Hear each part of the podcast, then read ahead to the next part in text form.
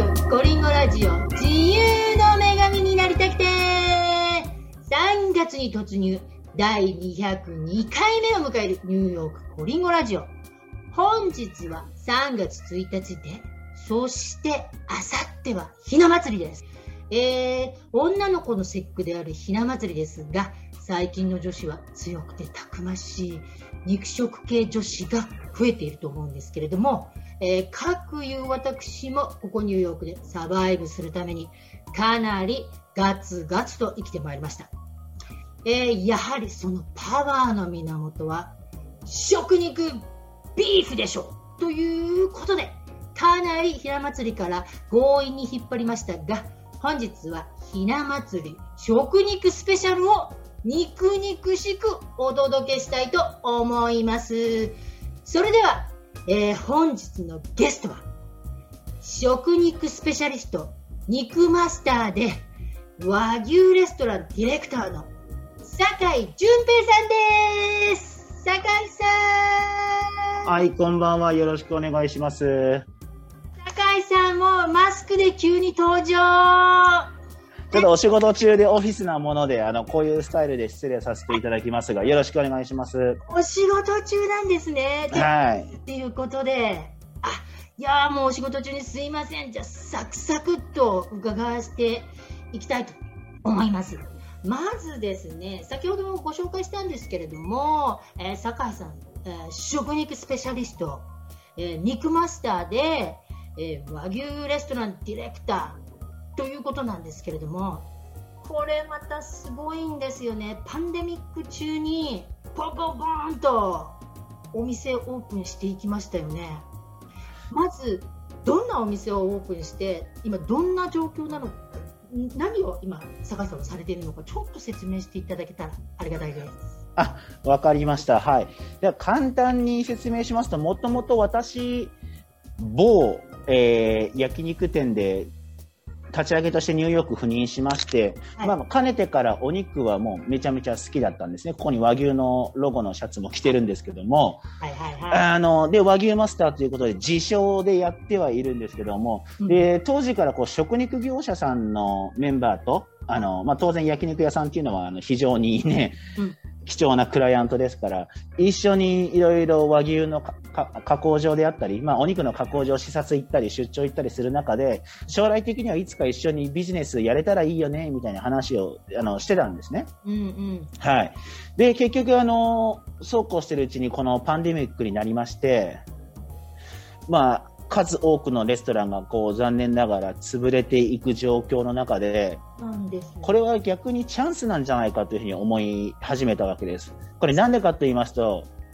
ニューヨークってもちろん住宅事情もそうですけども、基本的にはもう超売り手市場じゃないですか。もうあの、うん、どんどんどんどん家賃は上がり続けてで、まあそういった街なんですけども、もうありえないぐらいも家賃相場が起きまして、当然その家主の方たちも潰れてしまったレストランずっと開けとくよりかは、まあ、通常の半額ぐらいでもいいから新しいテナントに入ってもらいたいと。そういう超買い手市場になっ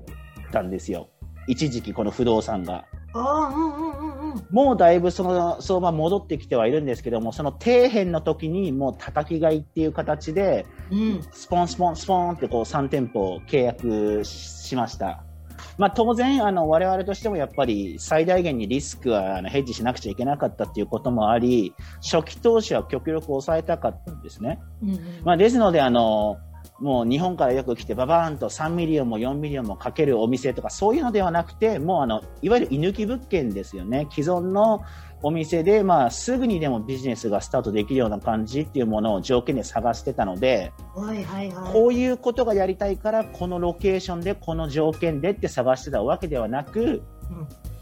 あの、まあ、いろいろ見た中で、相対的にこれめちゃくちゃディールだよねっていうところを契約したんです。なるほど。はい。なので今の3店舗契約して、その中から2店舗事業として走らせてはいるんですけども、うん、全部お店のコンセプトっていうのがまた違ってるっていうのが特徴でして、うん、はい、時系列的に言うと1店舗目があのイーストビレッジにオープンした J スペックっていうお店なんですね。うんうん、こちらがあのジャパンの J なのか、僕あの、ファーストネーム、順平って言うんですけども、順平の J っていうのか、まあ別にしてですね、あの、元、元、そうなんその J なんですよ。で、元、ここはお寿司屋さんの箱なんですね。あの、J スペック、もともと、ジュエル箱っていう、もうあの15年連続ミシュランを取ってるようなお店をそのまま居抜きで契約したのが J スペックでございまして、はい。ただあの、今現状我々はなかなかカウンタービジネスっていうのが難しかったりする中で、はい、あのまずはあの系列レストランの最初ということで和牛がどこよりもリーズナブルに食べれるお店っていうものをコンセプトに、うん、えっ、ー、と、営業してます。昨年の11月オープンのお店ですね、これが。すごい。11月ってほら、だってパンデミック中だったから、はい。一旦全部クローズした、クローズしてオープンしても、もうデリバリーと、あのー、ね、外でしか、アウトサイドダイニングしかできないっていう時じゃなかったですか？ちょうどオープンしたタイミングはインドアの25%が許可された直後ではあったんですけども、ただちょうどグランドオープンのその初日にですね、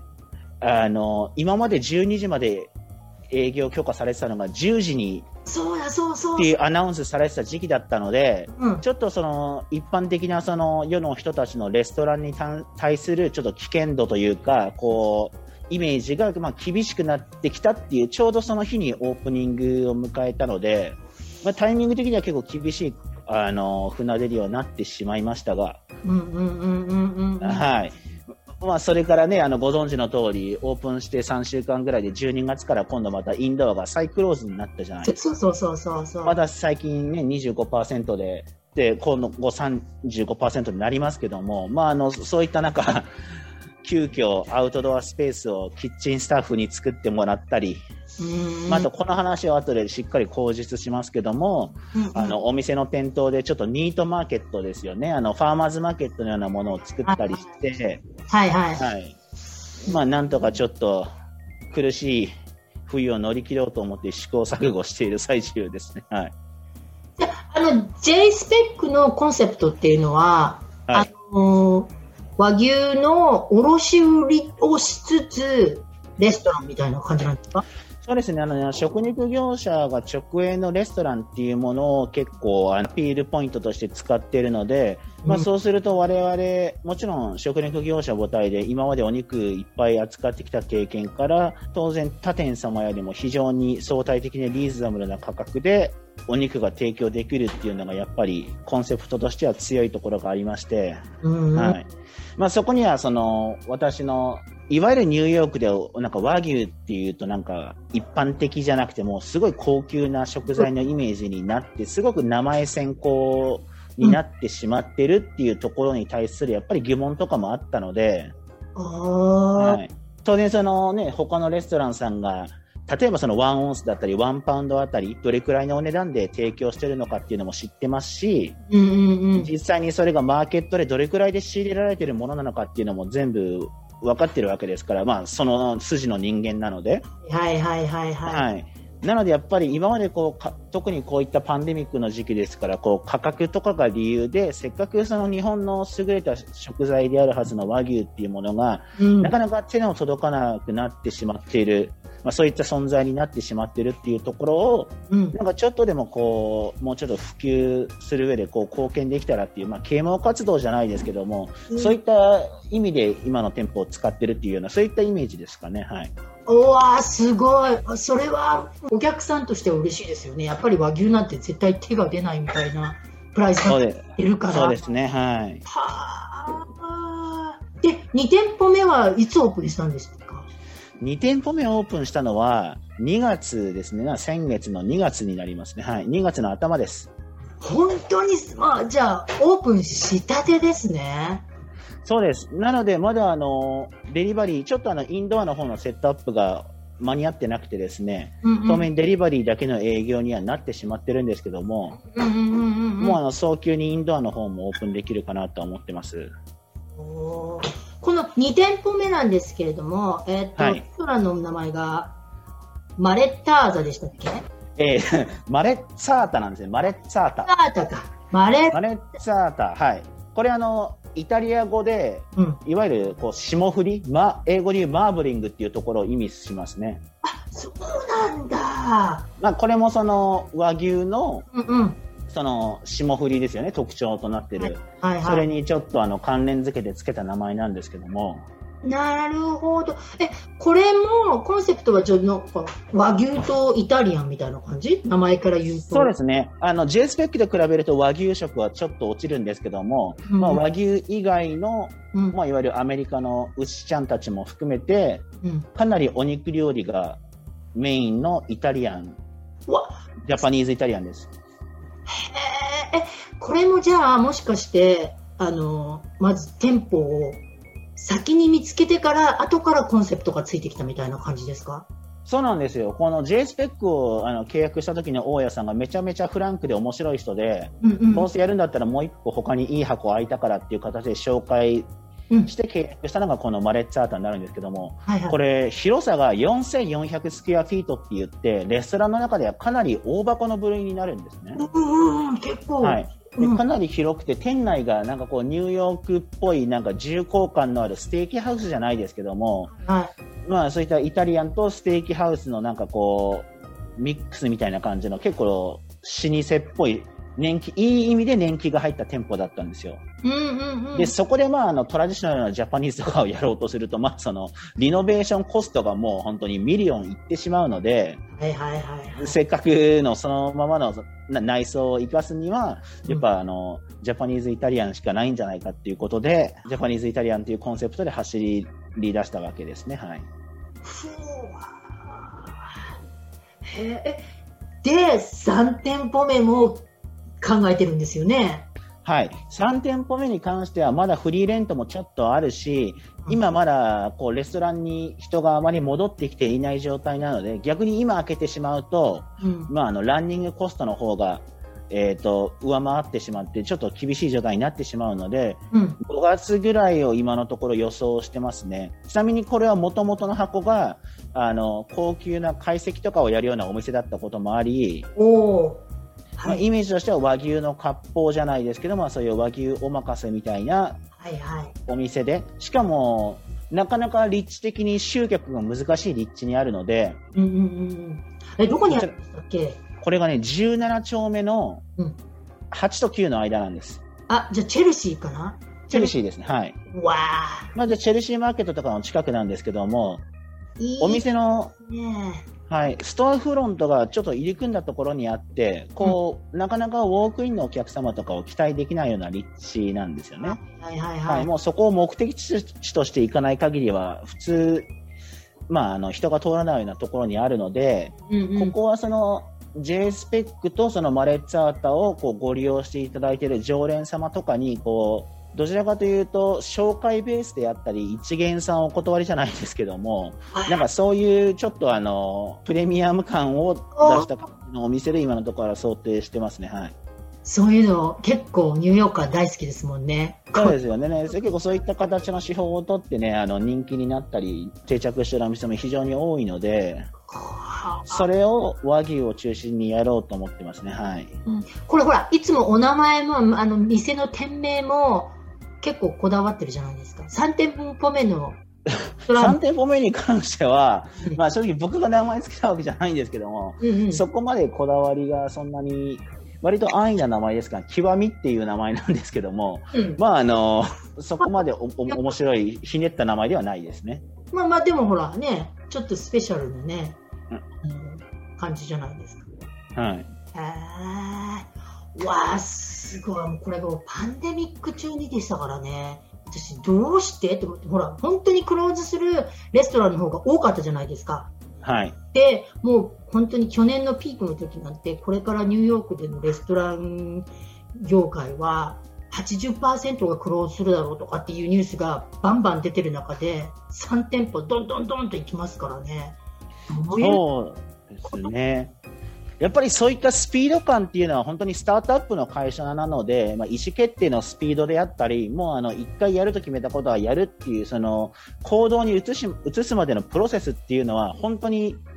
トントン拍子で決まることの方が多いかなと思ってて、うんはい。そのあたりは結構自由にやらせていただいている環境もあるのでありがたいんですけども。やっぱり、このパンデミック、特にレストラン業界って、ここ1年明るい話題が何一つなかったんですよね。はい。本当。もうやっぱりじ時代にね、逆行したことやらないと、面白くないだろうっていうことで、開けては見たもののっていうところですかね。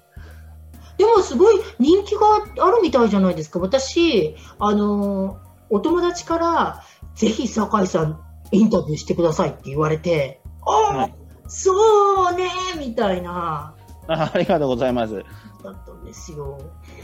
じゃあ、これからちょっと酒井さんの過去も遡って、ちょっといろいろ聞かせていただきたいと思うんですけど、はい。日本にいる時から、こう、ニックマスターだったんですか？それとも日本に行った時は何やってたんですか？何やってたんですかっていうか。うんまあ、出身は東京でもその英語とかニューヨークとか全く本当に興味なかったんですよね。はい。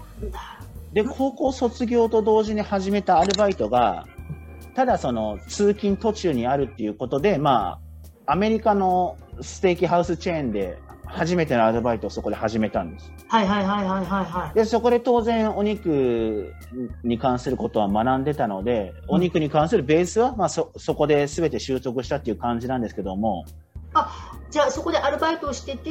はい。まあ、お肉関係の知識をちょっと。そうですね。はい。もともと当然、まあ、こんな見た目なんで、お肉好きでしたし、うーん。はい。で、あの、そこはお客様が大体50%近く結構外国人のお客様だったんですよ。はいはいはいはい。あ、米系の、あの、そうですね。で、結構あの外国人が泊まるようなホテルがいっぱいあるようなエリアだったので、うんうんうんうん。なので別に英語特に興味があったとかそういうわけじゃないんですけども、まあ、働いていくうちに、まあ、英英語をね、使わざるを得ないから、ちょっと英語をそこで勉強しつつっていう感じだったんですよね。だからお金もらって、英語の勉強できて、うんお肉の勉強できて、あこれ一石三鳥じゃんっていう感じで、もう大学も行かずにどっぷり使ってたわけです。そうなんだ。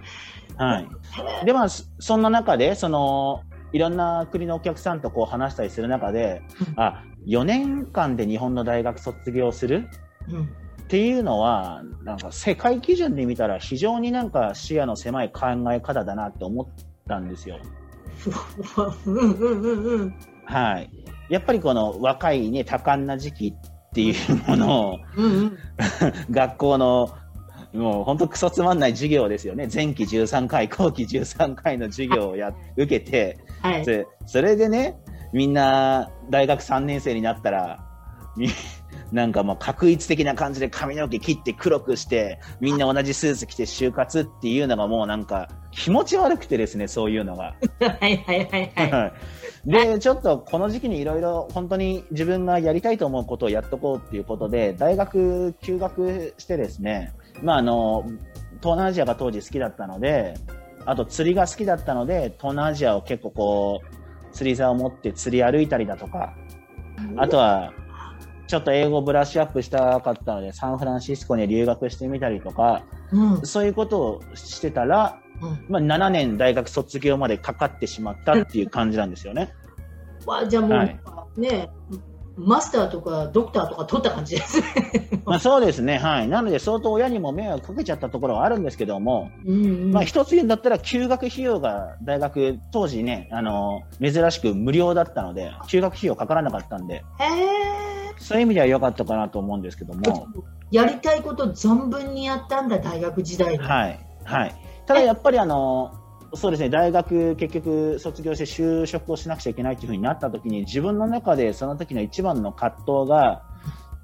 当時からレストランビジネスが大好きだったので、レストランビジネスをして今後生きていくのか、それとも、まあ、やっぱりあの大多数に合わせるじゃないですけども、まずは大企業に就職してみようかっていうので迷った上で、うん。後者を選んでしまったんですね。おお何、酒井さんらしくないじゃないですか。うんうん。そうなんですよ。ちょっとやっぱりいろいろ血迷っちゃったところがありまして、はい。うん、はいはいはい。まあ、正直日本ってやっぱりこれ日本とのアメリカの違いの大きなところでもあるんですけども、日本でのそのレストラン産業の地位っていうのがアメリカにのそれに比べるとやっぱり低いので、周りの友達からもなんで大学卒業してまでレストランなのっていうことで反対されましたし、まあ、ちょっとそういうのもある中で、うんあの、ふ普通のいわゆる一般的な企業、まあ商社関係だったんですけども、はい。そこに入社はしました。が、やっぱりつまんなすぎてですね、もうあの、一般的にね、は最初に入った会社、あまあ、3年は辞めるんだとか言うじゃないですか。うん、うん、言うね、言う、日本の場合ね。言うんですよ、そういうの。で、これはどうせ辞めるから、あの、3年もここに時間費やしたらもったいないなと思って。本当はそう、そうなのよねそう。なんですよ。で、3年持たずに、まあ、いい正直1年も持たずに10ヶ月ぐらいでもう辞めたんですよね。もう早かれ遅かれ辞めると思ったんで、まあ早い方がいいかなと思って。でもそれすごい決断。うんあ、でも考え方もあれ、アメリカンでしたね、じゃあ。いやアメリカンっていうか、あんまり先のことを考えないんですよね。まあ、別に、ね、せっかくこう、5体満足で生まれて、うんまあ、今の時代どこにも好きなとこに行けますし、うんうん。まあ、どこで何してても生きていけるなっていう、なんか、漠然とした楽観主義みたいなところがありまして、それで転職したわけで、これがニューヨークに来るきっかけとつながってくるんですけども、あ、じゃあ、ついにもう商社を辞めて、はい。レストラン業界に飛び込むわけですね。そうなんです。で、うんその時にたまたま知り合った、そのレストラン、就活していく上で知り合ったレストラン関係が焼肉屋さんだったんですね。うんうんうん。で、当時からそのニューヨーク、そしてハワイ進出を視野に入れてたっていうところと、うん。まあもともとお肉好きだったので、お肉っていうところで、あのーすごくフィットするんじゃないかっていうことで、そこに入社して。で、実はニューヨーク来る前に、その入社の半年後ぐらいで、あの、ハワイに駐在が決まったんですね。おはいはいはいはいはい。うん。たただ、まああのいわゆるベンチャー企業気質じゃないですけども、とりあえずあのどんどん拡大していっても、イケイケどんどんみたいな。社風だったので、まだ就労ビザ降りてない状態で、お前ちょっとハワイ立ち上げ行ってこいみたいな形でハワイ赴任決まって、うん。で、あのハワイの空港で入国拒否になっちゃったんですよ。そりゃそうね。そうなんですよ。まあ、当然、あの、就労ビザ持ってない人間をがね、あの、仕事目的で行って、ね、アメリカに入れるわけもなく、うん。そのまま強制送還をされちゃったんですよ、日本に。されたんだ。そうなんです。だから空港に到着して、なんかずっと拘束されて、うん。で、なんか、その時のなんか、監査官だかよくわからないですけども、最後アメリカで食べたいものあるから、寿司かバーガーか、もしくは中華かどれがいい？まあ、せっかくアメリカだからハンバーガーにしようかなって言ったら、なんか、バーガーキング買ってきてくれたんですけども、だからあの、ハワイ行って、バーガーキング食べて帰ってきたんで、ハワイの空気すら吸ってないです。ああ、ハワイの空気吸わずにバーガーキングのみで帰ってきた。そうなんですよ。もうアロハどころじゃなくても帰ってきちゃったんですよね、日本に。わあ、もう帰ってきたところがもう強制送還ですからね。まあそうなんですよね。強制送還なんで、あの、まあそれも今思えば楽しい思い出ではあるんですけども、だから笑える話ですよね。でまあそこでもしハワイ行きが成り立っちゃってたら今僕ここにいないと思うんで、すべてがこうやっていい方に結局繋がっていくわけなんですけども、うんうんうんちょうどそれ日本に帰っててちょっとくすぶってた2ヶ月ぐらいです。で、うんようやくアメリカの就労ビザがおりまして、うんうんうんうん。それであの、そのタイミングでニューヨークの立ち上げとして、そのニューヨークに駐在が決まったわけでなんですよ。はいはいはいはいはい。なので、まあ、ニューヨークに来て来たきっかけはそれですね。あの、アメリカの新規ビジネスの焼肉屋さんのその駐在として来てうんっていう形なので、なんか、その前からすごいニューヨークに憧れてたとか、うんうん。そういうのは一切なくて、たまたま勤務地だったっていうところが始まりでしたね。へえ。でもこれも運命なんですかね。そうですね。なので、本当に、だったら当然今の、はい。と違いますよね。だやっぱりレストラン業界とかって、ニューヨークってガーッと集中したりするじゃないですか。はい。へえ。あ、じゃあ特に別にニューヨークに憧れてとかニューヨークじゃないけれども、たまたま勤務地がニューヨークだったみたいな。そうです。はい。あ、これも運命だわ、きっと。そうですね。なので、あの、すべての、その辺はね、あの、縁にすごくご縁に感謝っていうところなんですけども、はい。うんうんそんなこんなでニューヨークに来たのが2015年の最初の頃ですね。うん。で、まあ、そこでニューヨークのレストラン業界みたいなものを、垣間見ていくわけですね。いろいろ。そうですね。はい。まあ、いかんせん、その、ニューヨークに土地勘もないし、右も左もわからない状態で、やっぱり一から事業を立ち上げるっていうことを経験して、うん。でも今、振り返ってみると、うんなんかあんま辛かったことってないんですよね、そんなに。すごい。突っ走ってたしから。なんか面白かったですよね、本当に。もうそれだけです。はい。へーあ、何？酒井さんは、お肉がもちろん好きだとは思うんですけれども、肉も好きだけど、こう、ビジネスを立ち上げていくとか、そういうものも好きなんですかね？そう、そうですね。はい。あのーレストランの、やっぱりそのビジネスとしてのレストランの運営っていうものがものすごくやっぱり好きだし、やりがい感じるところですね。なるほどね。だから、ね、シェフとかとは違うじゃないですか。またこう。シェフではないです。はいはい。自分のはね、シェフじゃないですね。全く。料理を作ることが好きというよりかは、そのレストランのビジネスが好きっていうタイプなので、はい。へーえ、あの、やっぱり日米だと全然、あの、レストラン業界の感じ違います？違いますね。やっぱりアメリカだと、その日本では、まあ、最近になって後付けでいろいろ出てきてはいますけども、うんやっぱりこちらではそのホスピタリティ専攻学部っていうものがあるぐらい、やっぱりそのホテル業界、レストラン業界の地位っていうものが、うん。日本のそれとは比べ物にならないぐらい確立されてるはうん。っていうのはものすごく感じました。そうなんだ。じゃあやっぱりアメリカの方がやりがいは、酒井さん的にはやりがい全然ありますよね。ありますね。やっぱりあの、特にニューヨークっていうのは本当にもう結果に正直というか、うん。あの白黒はっきりしてて、なんか変にね、こう足を引っ張る人もいないですし、うん。やっぱり一生懸命やってれば誰かが見てくれるっていう、あと、周りの目を気にしなくていいだとか、うんやっぱりその自由に、最終的には自己責任だけど自由にできるっていう、やっぱり雰囲気がものすごく土地柄あると思ったので。はい、そういったところはものすごく私個人の肌には合ってるかなって思います。じゃあちょっとですね、肉マスターの酒井さんに厳しいクエスチョンを投げかけますけれども、はい。はい、本日はここまで。次回は肉マスターの酒井さんに牛肉と気候変動問題について切り込んで伺ってみました。そして酒井さんが描く和牛文化をステーキ王国アメリカに広め浸透させたい熱い思いや野望それから、えー食肉市場の裏話などもかなり面白いので来週の放送もぜひお楽しみにそれでは See you next week! バイバイ